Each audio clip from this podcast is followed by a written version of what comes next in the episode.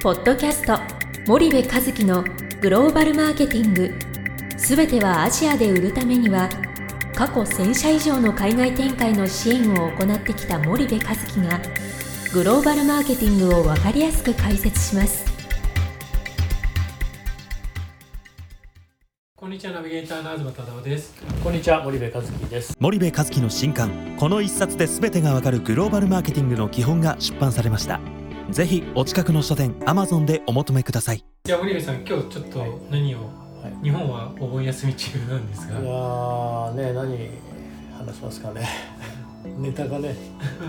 最近なんかお客さんでも結構、えあの MBA にうん。通っている、まあ、森部さんも講師をやってたりするじゃないですか、でまあ実際5年前とか10年前ですかね。すごいブうん。ームになっブームって言って10年前じゃないか10年前ぐらいですよね。なもっと前じゃないかな、うん。まあ2000年代後半から2010年前後ぐらいですかね、うんありましたね。なんか雑誌はこぞってうん。社会人 MBA を取り上げ取り上げた時あると思うんですけど、まあ、今今でも結構行きたいなと思ってる人とか、まあ、実際行ってらっしゃる方とか、はい。まあ、今年から、まあ、コロナの期はい。に通ってる方とか、うん。結構ポツポツとうん。うんお客さんでも耳にしたりすると思うんですけど、まあ、講師の立場うん。うんから見てどうなのかっていうのと、うん。まあ、お客さんと話してて、まあ、森部さん的にうん。どうどう感じるのかなっていうのは、うんうんうんああなるほどね、はい、まあねちょっとね。ちょっと初めて聞いた方もいらっしゃると思うんで法政大学の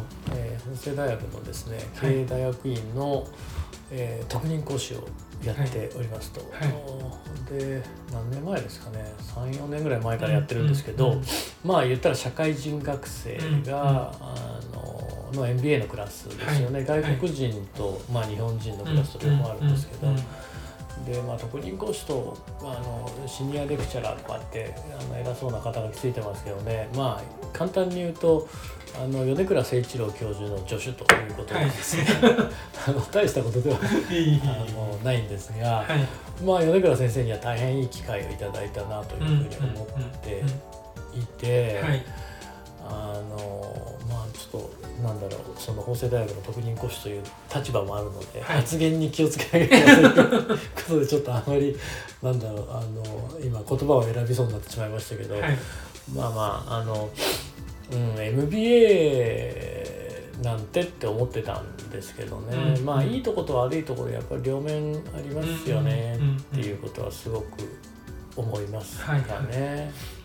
例えばじゃああの、まあ、講師のうん。立場から見て、うん。ちょっと MA に通う意義とか、うん。意味とか、うん。いいところっていうのはどういったところなんですあのまああくまで日本の次第の MBA なんでね、はいはい。あのそれとアメリカの IB リーグのうん。MBA っていうのは全くちょっと別物だと思うし、あのそれはちょっと大きく違うと思うんだけども、はいその米倉先生なんかが言ってたのはね、うん。MBA のその醍醐味のうん。一番の最大の醍醐味はこの2年間とかの時間を、その特定のチームが組まれてね、はい。そこでこういろんなプロジェクトを進めていくわけですよね、うん。いろんな企業のケーススタディを分析して一つのこの回答を導き出すみたいな、うん。でまあとてつもない課題が毎日降ってきて、うん。えー寝ないでやっていくみたいなね、はいはいはい。でそのお何かその軍隊のキャンプのようなところにこう入れられてうん。同じ目的に向かって、はい。えー仲間たちがこう一生懸命えー前進する中で生まれるこの人脈、はいはい。これこそが MBA のお最大のおそのななんだろう。あのメリットなんだっていうことをなんかおっしゃってて、はい。まあなんとなく僕わかるんですよね、うん多分そのハーバードとかの MBA ってまあそういう感じなんだろうな、まあ、はい米倉先生ハはいーバードでしょ、はい。だからそんなことはすごく思っていいますと。うん。だからまあ日本でもそれは同様で課題は結構出るし、うん。やっぱりチーム。うん。で会社に勤めるとさ社会人でしょ社会人 MBA だからもうぶっちゃけ自分の会社の人としか接しないじゃない。そうですね。うん、でそうすると僕20年前会社に入ってた時のこと思うんだけども会社の常識が世界の常識みたいな、うん。そういう感じになるんはいですよね、はいはいでそれって外の世界に出てみないと、うん。全然こう気づかないんですよ、まあすそうです、自分が会社色に染められてることを、はいはいはい。それで僕は特にその染められることに不快感を感じる人間だったタイプだったんでね。もう常に嫌だったんだけど、それがやっぱり気づくよね、うん。うん外の人と接してることで、うんうん。ああうちの会社って全然こうなんなんだなとかね、はい悪い面もはいいい面も多分見れてくる。そういう意味客観的に結構見れる見れるっていうね、そうですねうん、そう。説明あのがなくてごめんね。一一言で言うと客観的に見れるよねはいはいはい。ということでね。はい。時間だよね、はい。うん、そういうメリットもあると思うね。人脈とかねうん客観視するっていう、んんん。であと勉強なんて今更しないじゃない、まあそうですよね、うん、好きな人まあある一定の、うん。本当にうん。好きな人しかうん。しないで、まあ、仕事うん。目の前の仕事で結構精一杯ですもんね。でそれがねその仕事をして現場に出て戦って、うん一旦戦地で戦いましたと、ではいはい。実戦経験積みましたと、はい。でその実戦経験積んだ人が、えっと、またアカデミーに戻ってきて、うんうんえっと、理論とかを学ぶっていうと、ああ学生の時に全然頭に入んなかった理論が実践でその理論を使ってるわけだから、あはいはい。なるほどねっていうことでとっても大切なものなんだ、うん。なるほど。っていうことでギューッと入ってくるみたいなね。なるほど。そういうのはすごくありますよね。なるほど。わかりました。じゃあちょっと森部さん今日は時間が来たので、はい。まあ、引き続き次回もよろしくお願いします。はい、よろしくお願いします。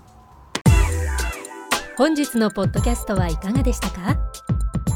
番組では森部和樹へのご質問をお待ちしております。